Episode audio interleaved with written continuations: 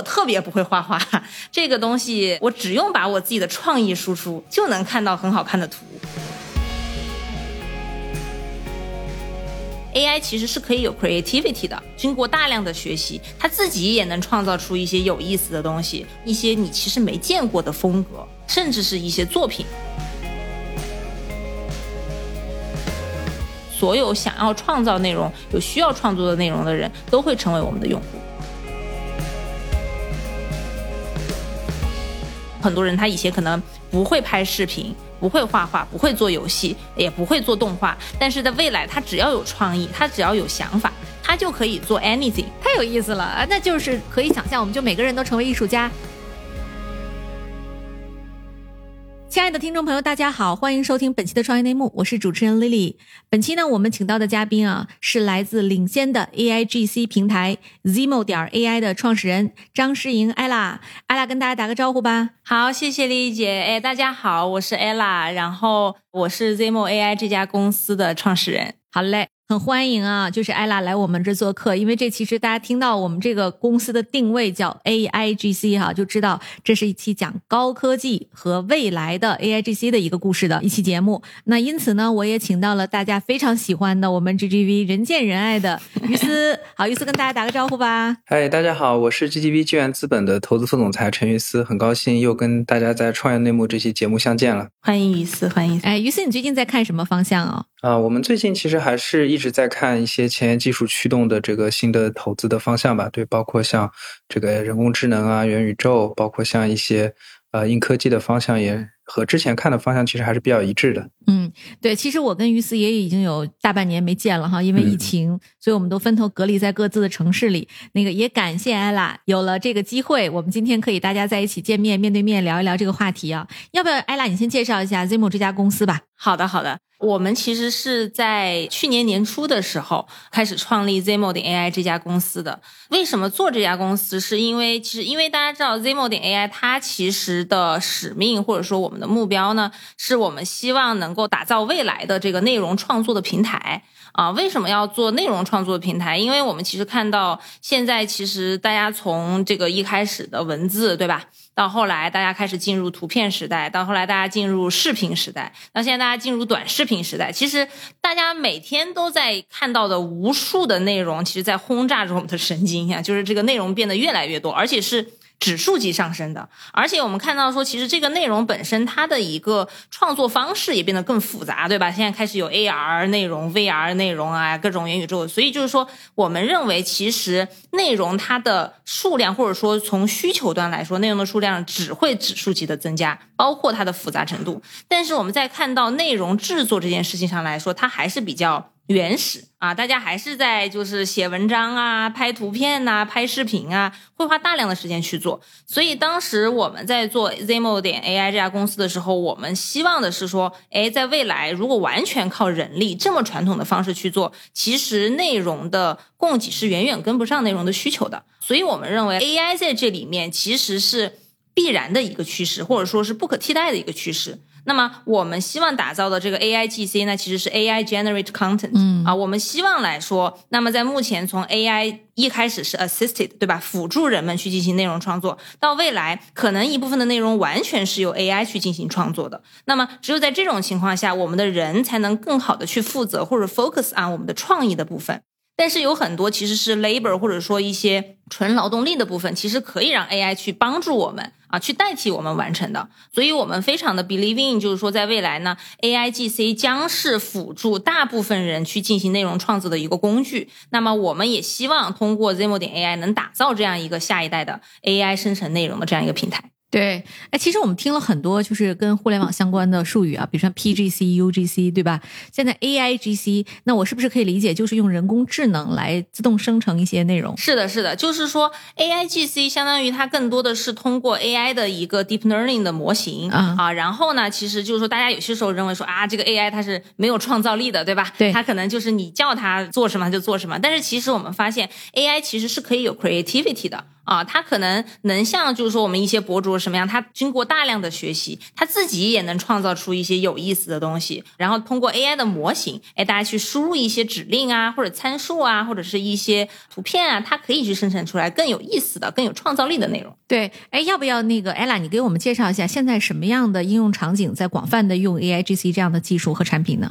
啊，其实 AIGC 呢这个技术它是一个比较新的一个技术啊，就是说，其实，在海外现在为大众所接受或者已经走入大众视野的呢，其实是一个叫 GPT 三的模型。那它是由这个 OpenAI 这家公司他们去发布出来的，然后它主要是在这个文字生成上面啊，已经达到了就是说可以商用并且效果非常好的这样一个状态。那么有很多的一些公司，比如说像 Jasper 的 AI、Copy 点 AI，他们其实都是基于这个 GPT 三的这样子的一个技术呢，开始就是说我们可以做到什么呢？就是大家都知道写作文嘛，对吧？嗯啊，包括现在其实有很多的，咱们说在进行一些朋友圈啊，或者是公众号啊，或者是很多微博一些，就是写一些文章的时候，大家都会很痛苦。那 GPT 三它其实是用 AI 去创作长文章或者创作文字，它达到的是我们输入几个关键词啊，比如说鸭子。啊，早晨，哎，它就可以给你输出一个，甚至是一个童话书，或者是一篇论文啊，或者是一篇新闻博客。所以它可以根据你输入的简单的关键词，包括一个你的标题，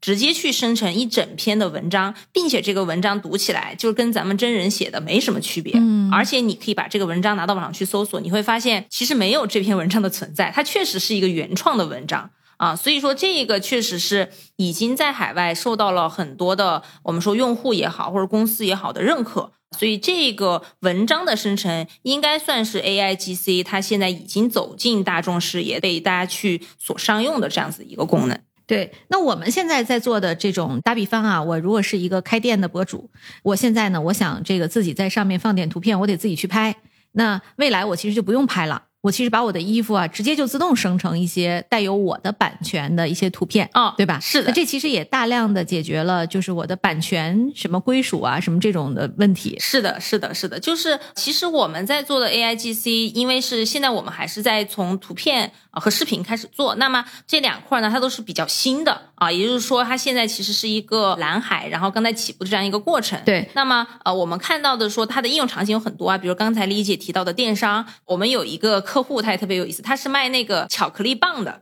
然后呢，他当时呢，其实就是说他需要先把他的这个产品上到他的这个链接上面，但是当时他还没有。设计出来它的包装，哈，就是它还没有一个真正的产品可以拿去拍图，所以呢，他就直接呢通过他自己的描述生成了一个他想象中的包装。啊，然后呢，他就再输入一个场景啊，就是有一个小女孩拿着巧克力棒在那吃，吃特别开心，然后他就把这个场景输入进去，然后就生成了一个广告图，然后他就把这个图先抛在了他自己的网站上，然后就获得了很多人的买单，然后他再照着这个场景呢再去做他的这个巧克力棒的一个包装，这是一个很有意思的一个。应用场景啊，还有人是卖那个宠物狗的那个喂食器的啊，他其实就是他想要一个宠物狗在那吃那个喂食器里面的食物，并且是在一个阳光灿烂的。然而我并没有一个宠物狗，他想要在阳光灿烂的午后还有一个草坪，但是这个很难，你是很难真的找一个狗，然后它非常听你的话，正在吃，并且还是在一个阳光灿烂的午后啊，所以说呢，他往往有些时候会把自己的这个喂食器给拍下来，然后呢，通过这个文字描述呢，去生成哎它旁边的一些场。场景最后变成它的一个广告图啊，所以这种的应用场景也挺多的啊，这太有意思了，是吧？我是不是可以理解咱们这个也挺好用的？比如说在后台，我现在文字描述清楚，说我现在需要一个，就像您刚才说巧克力那个场景吧，我需要一个什么看起来很可口的、颜色鲜艳的巧克力的包装，一个小女孩正在吃，请选择什么风，比如欧美风、ins 风什么，是的，是的，然后选完之后自动就生成，是的，是的，是的，哎，这个。太神奇了，对，咱们这现在一个产品贵吗？啊，现在它就是好处就是跟。正常拍摄相比，它其实能极大的节约成本和时间啊，因为比如说像一些呃用户，他可能是在一些杂志上啊去做这种啊，就是博客上面去拍图片嘛，那种很精美的图片。其实无论是电商还是这种大片拍图片，它其实都很花时间啊，因为你要刚好等到那个 right moment，然后你去按快门，然后你还可能还要后期修图，还要调整很多。那么我们这个的好好处，它其实就是便宜并且快哈。就是说，只要你负责创意，你的创意是有了，当然就是说，你需要把你的创意能够通过语言很详细的描述出来啊。然后呢，他可能就能以一个哎比较快的，然后比较低成本的方式，哎去生成大量的图片。他再从这个大量的图片里面去选，哎自己觉得合适的，甚至是我们也是在构建一个 community，就是我们这样一个社区，其实可以看到其他用户他们大量生成的非常有意思的图片，哎也能够去给到我们的用户一些灵感，说哎哎我看到他的这个图片特别有意思，哎我通过他这个风格，然后加上一些我自己的元素，也能生成出来我自己非常有特点的图片。对，我也想问一个哲学问题啊，比如说就像以我们最新马上上线的这个产品叫 Image Creator 为例嘛，嗯，就是这个产品在生成过程中，你觉得 AI 是否体现出了优于设计师的审美和创造能力呢？嗯，其实 A I G C 的这个模型，它有点像是一个正常人类，大家把它想象成一个小孩儿，对吧？baby 的学习过程，就是说他一定是看到了很多的我们说你优秀的艺术创造者呀，包括我们很多优秀的 designer 啊、设计师啊，他们的大量作品，他可能去学习。这样得到的，所以说呢，呃，我觉得分为两点。第一点，我们看到说它确实可能好于平均吧的这样一个设计师的水平。嗯，所以说呢，它其实能够帮助我们说设计师也好，艺术家也好啊，第一个是帮他们省去一些很初级的、比较繁杂的，但是其实完全是这个劳动力的这种工作，它可以给他们一个非常好的一个 base，然后再在这个基础上去提升。第二个呢，就是说我们会发现它还会有一些创造力，这个创造力是说它会去生成一些你其实没见过的风格。啊，甚至是一些作品，大家以为说，哎，他只学习了，比如说达芬奇啊，或者是他只学习了毕加索的画，他是不是就只能画出来达芬奇的画和毕加索的画？并不是，我们会发现说，哎，你可能跟他说，你用达芬奇的这个色彩的感觉，加上毕加索构图的感觉，再加上谁，他其实自己还能创造出很多新的风格，包括他自己在内容上，其实会跟我们以前理解不一样，他是像人一样是有创意的。啊，这一点其实是让我们非常惊喜的。所以就是，其实现在也有一个很热烈的讨论嘛，就是有很多的啊，我们说包括艺术家、包括设计师在担心嘛，就是说，哎，那这样子的一个 AI 人工智能的产生，会不会去说危及到很多我们说这样子的设计师啊，或者是艺术家的一些啊工作啊，包括一个未来会怎么样？那么在我们看来，其实啊，我们更多的看待的方法是说，所有的艺术家或者设计者，其实他们更多负责的是 creation，也就是说。他的创意，他的 idea。其实这个东西，我觉得还是很难被取代的，或者我认为目前来说，人类还是在这个创意上是非常有主动性的，所以我并不认为它是短期会完全取代。但是呢，我会认为它在一定基础上可以帮助，或者说可以去替代我们一些比较枯燥乏味的基础性的工作，再通过咱们的人类进一步的这个创意啊，或者是更高的技巧啊，去对它进行加工。嗯啊，所以我认为呢，与其说它影响了艺术家的工作，不如说它其实让艺术。艺术家和我们的设计师可以更好的 focus 在他们自己的创意的部分，可以把他们的创意啊，他对作品的理解的灵魂的部分，可以诠释的更好。对啊，所以我觉得其实反而是一个帮助的一个作用。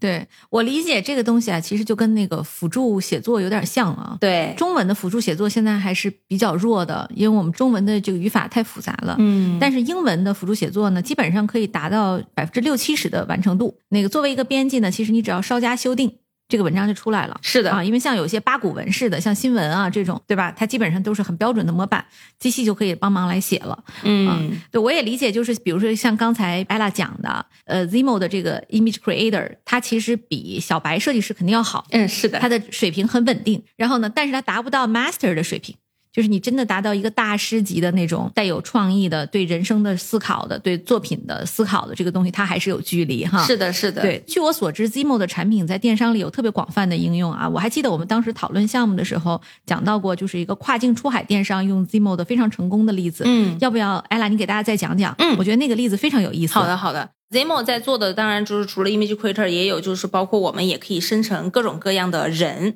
其实人也是 image 里面很重要的一环啊。那么我们当时呢，其实会发现，就是说，尤其是咱们现在的电商，其实是做全球化的啊，不只是做单一一个国家的。那么当我们在做全球化的时候，其中有一个非常重要的，就是说啊，我们会发现 localization 啊，就是说你需要把你的。这个产品卖给当地的人的时候呢，不仅是就是你的这个产品本身啦，包括哎它搭配的人呐，搭配的场景啊，甚至是它整个图片的这个审美，也是符合当地的这样子的一个审美和场景的啊。所以说，在我们认为 localization 很重要的时候，我们会发现以前有很多的出海电商，他们可能为不同的国家去拍摄不同的模特，对吧？拍摄不同的场景啊，但是这样其实是非常贵的哈，就是说这个成本其实非常高的啊。先不说。就是说，本身外模它因为疫情嘛，可能也不是那么好请，然后它有不同的种族，对吧？这么多的国家，然后完了过后，你还要搭配合适的场景，所以整个的时间的效率也是非常的低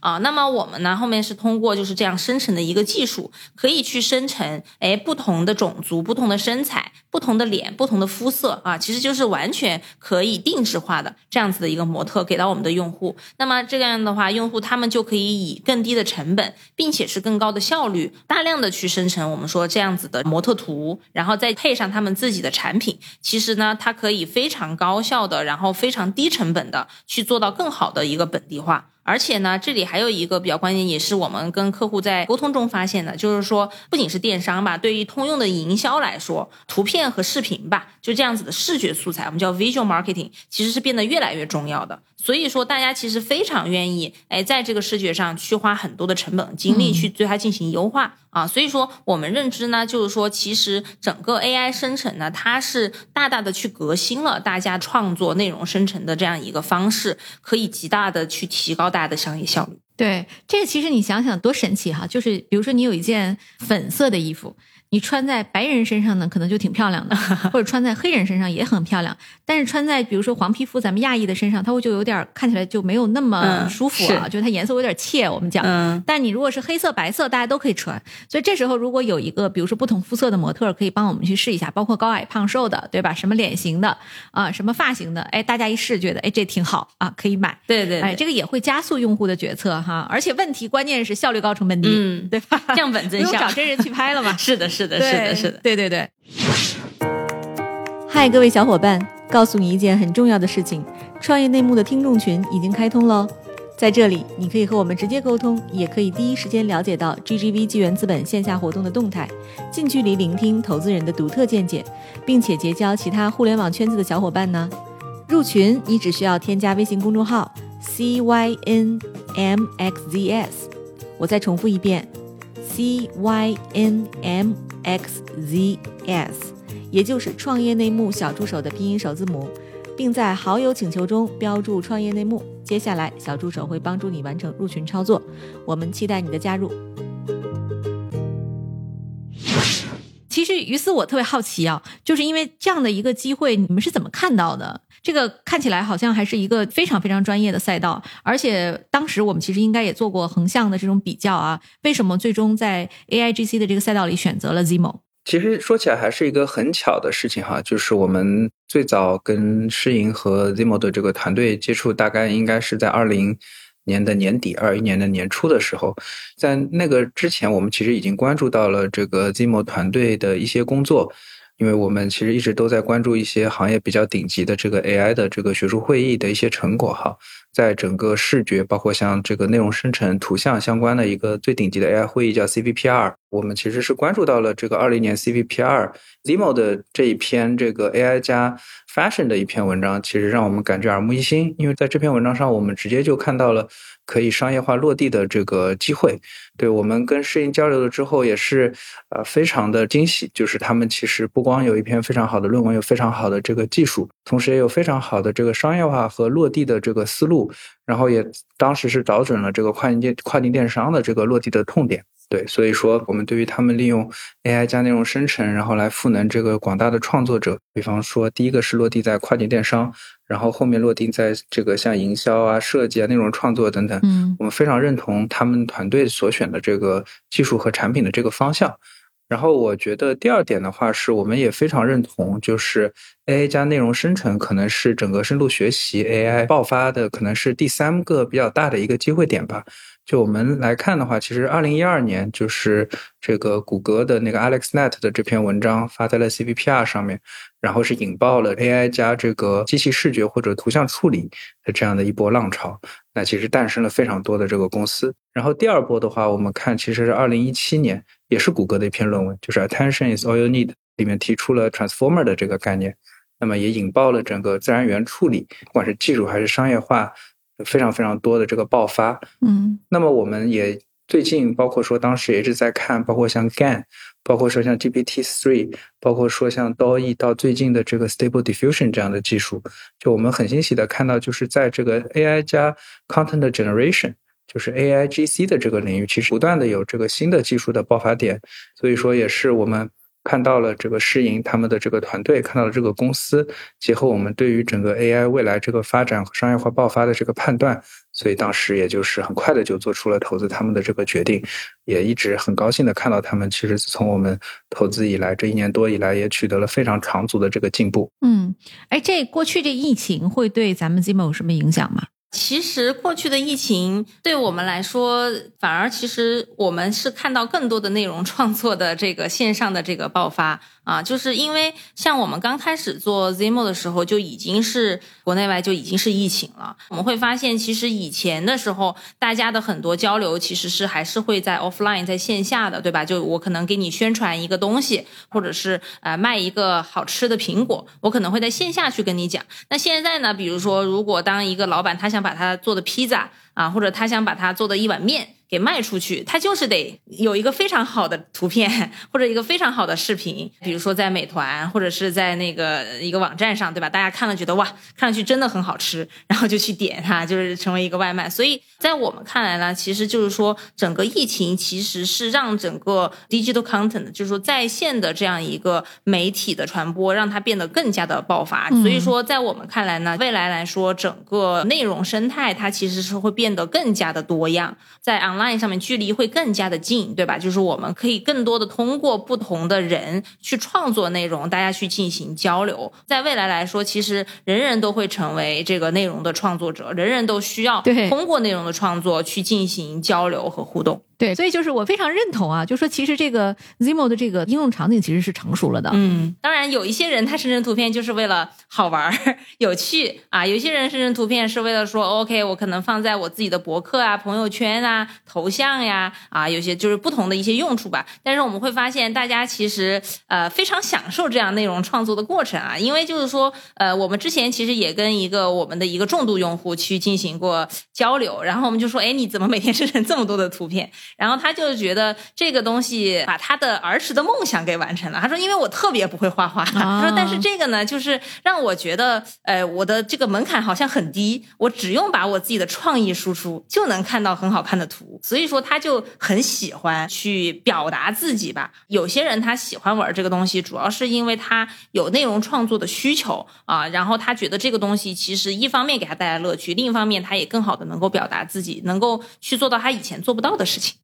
嗯，非常有意思哈。哎，对，其实刚才我们讲了很多啊，就是我听于思也介绍了，就是 Zimo 本身它的应用场景包括技术能力都是非常领先的。但我也很想知道啊，就是我们其实从一个 idea 到最后一个产品是需要大量的技术来实现的。就我想请二位分头讲讲，比如说 Zimo 的技术团队有什么样的优势，咱们团队是怎么样构成的，背景怎么样？嗯，好呀，好。那我们团队其实一共有四位 co-founder 了。啊，然后呢，就是应该说三位 co-founder，包括我，都是属于技术型出身的。我们另外一个 co-founder 他是 Roger，他是这个属于偏营销产品型的。我自己呢，相当于是一开始毕业之后在苹果，我其实一开始是做这种硬件的，呃，我当时是做了苹果的第一代的 AirPods 的这个 System Architect，就是去设计整个苹果的 AirPods 这个产品，它的一个系统的构架是什么样。那其实当时在那边，我觉得学到了很多吧，然后也经历了很多的痛苦吧。然后其实最重要的一点，其实就是任何一个伟大的产品，我觉得都是无数的。迭代，然后无数的这个失败带来的。啊。因为当时其实 AirPods 前前后后一共研发了五年，当然我是在后面的三年去加入的。但是就是让我学会了更加耐心吧，就是要做一个好的产品这样子的一个决心。后来呢，就是我在谷歌，然后也是负责了就是谷歌现在的那个 AR Glass 的一个就是设计，在这个过程中其实接触到了 GAN 和这个生成技术啊，因为当时我们也是在 Glass 的这个影像里面去用了一些 GAN 的技术，然后我发现这个特别有意思。在这个过程中呢，其实当时我们也会就是像于思一样，会读一些啊最新的一些 paper，然后包括 GitHub 上面一些开源的非常有趣的一些 project。那么在这个过程中呢，我刚好就是跟那个我们的另外两位 technical 的 co-founder，一个是李谦，一个是杨涵，然后认识了。因为当时我们其实是一起合作做了一个 technical 的 project，在我们一起创业之前，这两位都是在他们自己的领域，我觉得是非常的 smart，然后也有非常多的 paper 的发表，然后也有他们独特的见解。那么我们三个呢，其实当时非常认可的一点就是，我们认为就像于思说的，在 AIGC 的这个技术上，它其实近年来是在不断爆发的啊，而且我们认为这个技术对人类来说会非常的有帮助。我们当时其实也算是一拍即合吧，就是说，哎，那我们希望能把这个 AIGC 的这个技术去进行落地，然后能把它做成非常棒的一个产品啊。然后包括像李谦，他其实之前是在北大的啊研究生，然后当时是在鲁文那边去读这个人工智能的 PhD。啊，包括他的老师其实是这个 CVPR 最高奖马尔奖的获得者，所以他自己其实当时已经在呃 Adobe 啊，包括 Google 啊、Facebook 都拿到很高的一些 offer，但是他仍然就是愿意出来创业，因为他觉得 AIGC 这样子的一个伟大的 platform 其实是能创造更大的价值的，所以他也是在我们的这个团队里担任，就是说我们整个 AIGC 的 technical 的 lead。然后杨涵这边他其实也是一个。非常年轻有为的一个 scientist 吧，就是他其实很早的在这个 CAPR 上发表了，可以将用 GAN 的这个技术，将啊试一可以做到幺零二四高清，可以商用这样子的一个级别啊，而且当时也是在腾讯内部，在他的这个 AI 部门，其实是获得了很多奖项的，嗯，所以说。我们的整个的 technical 技术背景其实还是比较强的。然后呢，Roger 呢，他其实之前是在这个印象笔记那边啊，一开始是销售总监，然后后来呢，其实自己创业就是刚好是在做这个跨境电商这一块儿，然后也做到了就是说他们的那个家居类目的前几名。我们可以看到的是说他在整个的啊营销啊，包括他对于整个客户群体的定位上是非常准确的，因为他非常了解这一波人。并且呢，他自己的这个 marketing 能力也是非常强的。那么我们大家呢，其实共同的点还是我们非常看好，就是 AI 生成内容的这个方向，并且我们坚信说这个方向它一定能给大家带来很大的价值。所以说，当我们能够从全球各地吧回到国内，然后一起来做这个事情的时候，大家还是挺 exciting 的。对，非常有意思。对，哎，于思，我也想请你这个判断一下啊，就是像 Zimo 这样的一个团队，它在你看过的，就是像 AI 像的这种公司里，它算是第几梯队的？比如说 Top 级的 Tier One、Tier Two、Tier Three 是哪一种？哈，我觉得毫无疑问，绝对是最 top 的这个团队之一吧。对，因为毕竟我们 GGB 还是投了非常多特别优秀的公司哈，我不敢说是最 top，但我觉得肯定是最 top 之一。对我觉得这个团队给我最 impressive 的地方，其实是它是一个非常好的结合了技术加工程化的产品加最后商业化落地啊，就这样非常综合的一个团队。刚才世英也介绍了。然后第二点的话，我觉得他们团队的这个工程化的能力是很强的。我觉得这个和世银他自己原来在苹果和谷歌这个做产品的这个经历还是很有关系的。嗯。然后第三点的话，我觉得是商业化落地。就世银也说了，就是他们团队里其实也有这个跨境电商，包括说做。土币这个销售非常多年的这样资深的人员，嗯，对我觉得到今天也证明了我们当年的这个判断还是非常对的，对，而且我们更高兴的还是看到就是 Zemo 的团队它能够不断的吸引这个优秀的人才加入。嗯，我其实刚才听完之后我也很激动哈，因为因为其实我们常年做这种技术类的投资，最难的不是找到技术大牛。最难的是找到落地场景和有产品化能力的人。我听下来就是，我是觉得这个 Zemo 很神奇啊，就是一个商业的铁三角，三角其实都是具备的。但是呢，以世颖本人，他本身并不是做软件出身的，他是做硬件出身的嘛，就是 Google Glass 啊、AirPods 啊，其实都是硬件。我就想请教你一下啊，就做硬件到切换到做软件，这中间有什么技术上的不适配吗？嗯，其实之前我自己一开始创业的时候，我也担心过啊，就是说，我说，哎，我之前是做硬件的，然后现在做这个创业是软件啊，但是我觉得有两点让我自己觉得自己对我来说就是其实是 prepared 的。第一个是我在谷歌在后面的那几年里面，其实是自己是在做软件，就是有在项目里面，然后自己开始去去相当于半转软件吧，然后去学习的过程，就是说还是对软件是比较有了解的。然后第二个呢，其实更多的我在这个团队里面，我认为有一个东西是硬件软件是相通的，就是如何去做产品。啊，因为其实最终来说，硬件和软件它只是在技术上的不同，但是从整个打造产品，我觉得最难的是如何将一个硬核的技术，或者是一个我们叫做 front end，就是非常前沿的一个技术，把它变成产品这个过程，这个东西其实是非常难的。但我认为这个东西是软件和硬件是相通的。啊，因为我们会发现，就是说，其实当你把一个非常一个棒的技术做出来的时候，它还只是一个引擎，它还不是一架飞机，它就是两个轮子，然后就开始跑了。但是，当你要把它从一个技术变成一个非常好的产品，中间其实会走过一段很长的路。这个路，第一是我觉得是对于用户本身他需求的一个洞察。第二个是你如何去迭代你的产品，如何在你觉得用户有价值的地方去投入，然后如何在这个过程中去 balance 你的产品和你的技术啊。所以在这个里面呢，我其实反而觉得我之前硬件的那些经验对我是有帮助的，嗯，因为无论是 AirPods 还是 Google Glass，他们都是。怎么讲呢？很新的技术吧，然后这些很新的技术，它一定有它的 pros and cons，就是它一定有它非常好的、非常 strong 的 use case，也有它非常弱的，或者说还没有达到大众标准的 use case。那么如何去扬长避短？如何在这种情况下去找到它最好的场景，把它变成很棒的产品？这个其实是我觉得是在我以前硬件的经历中所学到的。嗯。你看啊，我刚才问的这个问题，其实我是想问从技术上有没有什么适配，但是适应其实回答了我另一个问题，就是从一个技术管理者到一个公司管理者，他的一个变化啊，就身份的切换其实是很不一样。但是我觉得适应适配的非常非常好啊。如果听友们有这个更多的讨论，也欢迎在本期节目小宇宙下面就这个时间点下进行更多的技术上的讨论和交流。我们其实刚才讲了啊，就是 Zimo 其实它的这个场景是我们当时投的一个非常重要的前提，就是我们其实已经有非常成熟的应用场景和电商这个产品了。据我所知呢，Zimo 包括它旗下的这个 Image Creator，目前呢百分之八十到九十的客户都是来自海外的。我很想知道啊，咱们是怎么做海外市场布局的？开展海外业务，我们有哪些的优势呢？嗯。我们目前有两款产品，一个是 Image Creator，包括 Remover 的 A P P，这两款产品呢，主要是海外用户。那么我们在去布局海外的时候呢，其实我们主要还是借助了很多的我们说这种 Social Media 的一些方式，去获得我们的种子用户。包括呢，我们其实自己有一个自己的 Facebook 的一个 Community，一个群组啊，然后就是这里面呢，其实是我们一开始的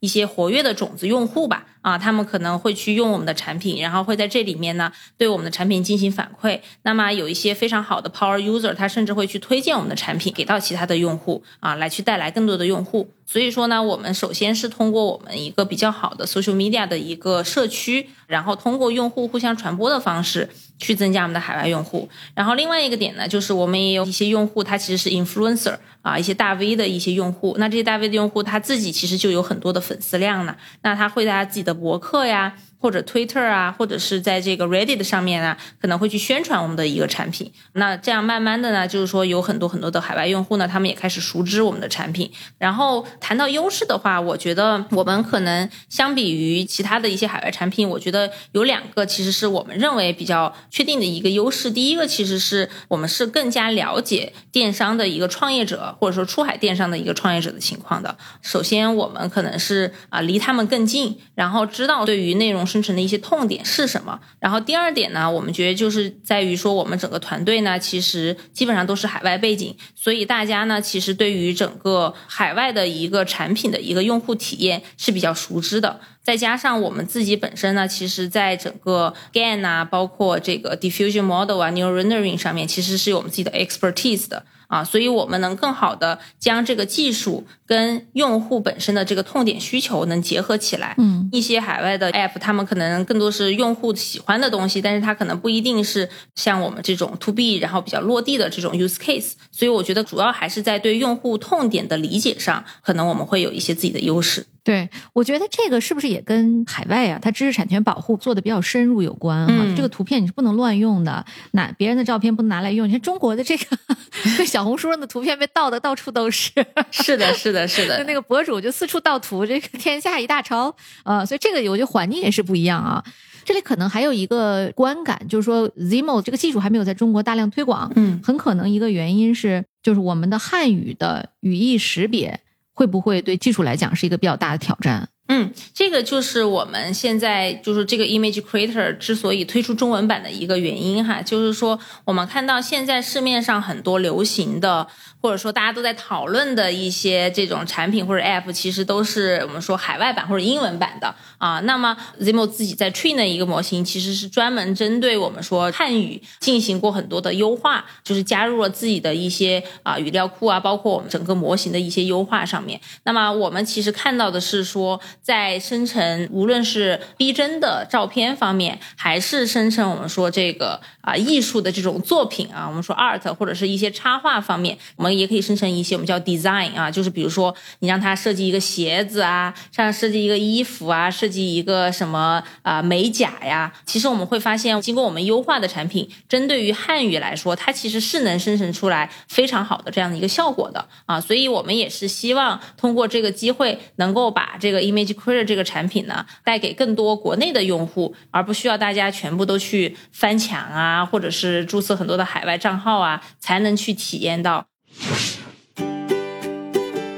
各位亲爱的小伙伴，你知道吗？除了创业内幕之外，我们还出品了一档英文播客《Evolving for the Next Billion》，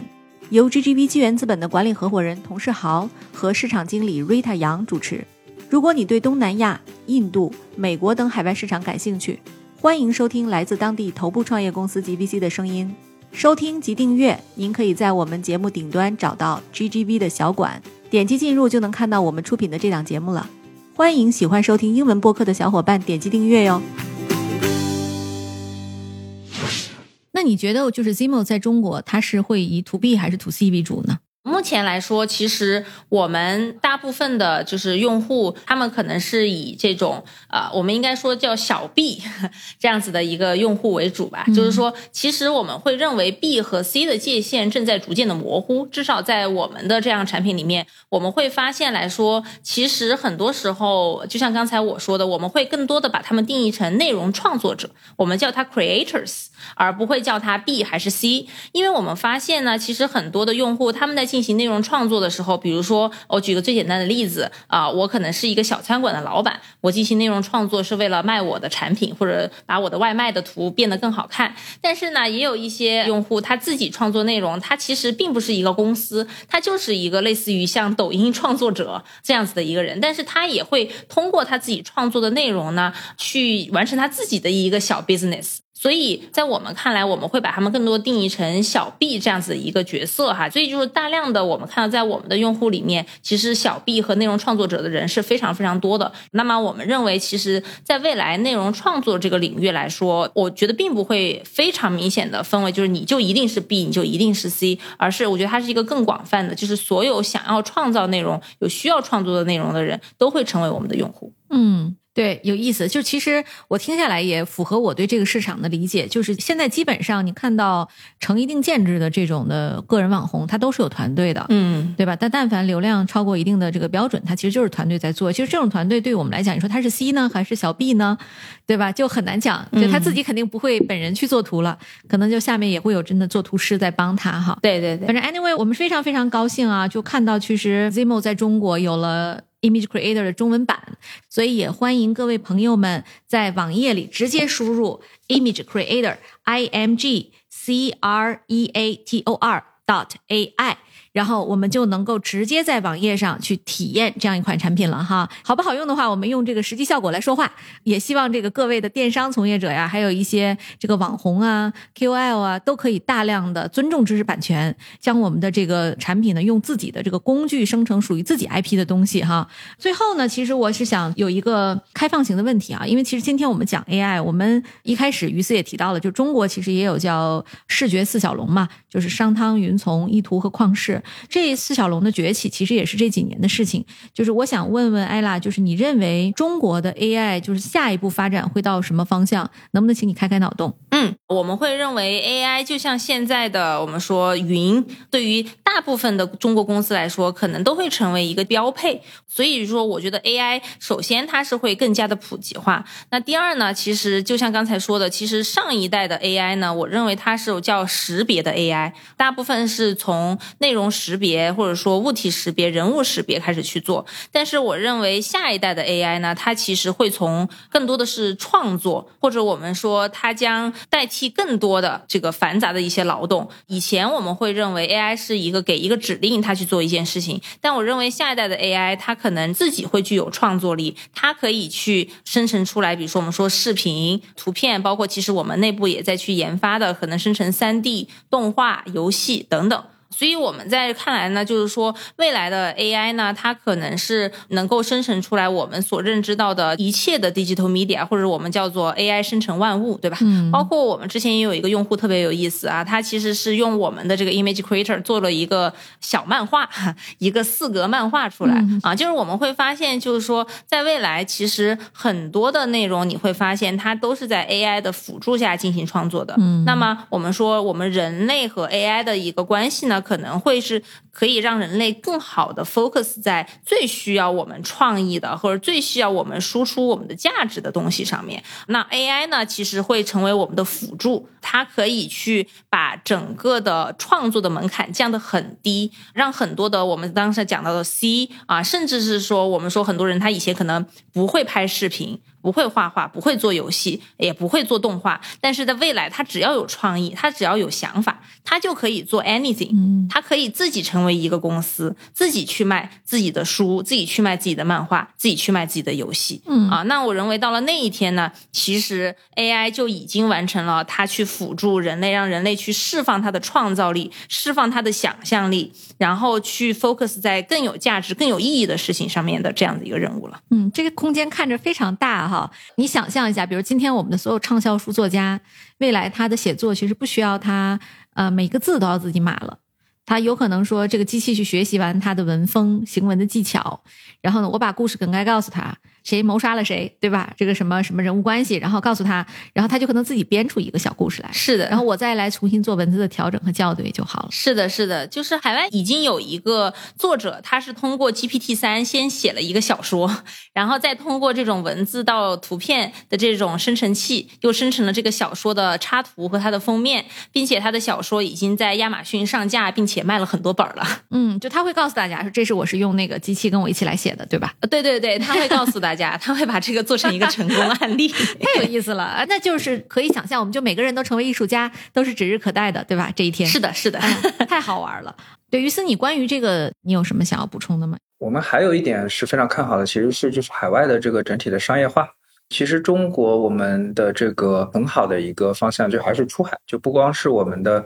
产品啊，包括说像我们做外贸啊、服装啊，其实已经卖到全世界去了，包括三星电子。其实下一步我觉得是我们的这些技术的产品，包括说我们的软件，包括说我们企业服务的工具。我觉得 ZMO 发展到今天，让我们非常兴奋的点就是，他们其实大部分的用户是来自海外的，尤其是 Image Creator 这个产品，而且根据这个海外的用户的调研，用户的喜爱度非常非常的高。第二的话，就是依托它这个非常强的技术团队、工程和产品的能力，和竞品相比的话，它的 Image Creator 这个产品其实生成的内容的质量是更高的，也是更符合客户的需求的。然后第三点的话，就是它的这个平台目前可以覆盖非常多的这个海外的高价值的应用场景，包括说像营销、电商、设计、内容创作等等。然后第四点的话，其实这是一个非常好的一个 PLG 的产品，尤其是我们发现，其实 PLG 在海外其实是一个非常非常好的传播和这个商业化的这样的一个途径尤其和这个国内的这个环境相比，其实海外的钱其实是更好赚的。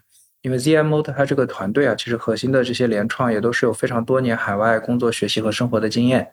因此，我们也相信，就是他们包括 Image Creator，包括是他们其他的一些产品，其实现在已经有了非常好的这个海外的用户 base。那么未来我们也是非常看好它在海外的这个商业化的这个潜力。嗯，对，有意思。就其实我们也了解了一个非常新兴的技术，也了解了一个非常蓬勃发展的行业。更主要的是呢，Image Creator 在中国已经有中文版了哈。那么在国内的小伙伴要怎么试用呢？你可以在公众号里搜索 YUA。n 四个字母加上一个汉字初，初是初学的初，初始的初，大家就可以来找到 Zimo 的产品，就是也欢迎大家去试用啊，然后也给我们提出宝贵的意见。那在最后，其实有一个问题哈，就是你看像 Zimo 这么好的一个公司啊，发展这么快，就是你们有没有在招人的一些计划？在哪里可以看到这些招人的这个职位呢？啊，我们目前呢，因为我们在国内主要是在深圳这样子的一个办公室嘛，所以说呢，目前呢，我们在人才招募上，一个是有很多的内部的 refer 或者是推荐这样的一个方式，然后第二个呢，也是我们在一些比较好的高校啊，或者是一些啊，我们说这个大企业啊里面啊，也是会有一些朋友，然后会互相去推荐，包括我们其实在网上也有很多招募的渠道，然后也会希望就是说，对于内容创作和内容生成有兴趣。去的这个志同道合的朋友呢，可以向我们递来橄榄枝，可以希望能够一起去创建下一代更棒的智能创作平台。好，那本期节目就到此结束了，感谢二位嘉宾的精彩分享，我们下期再见，拜拜，拜拜，拜拜。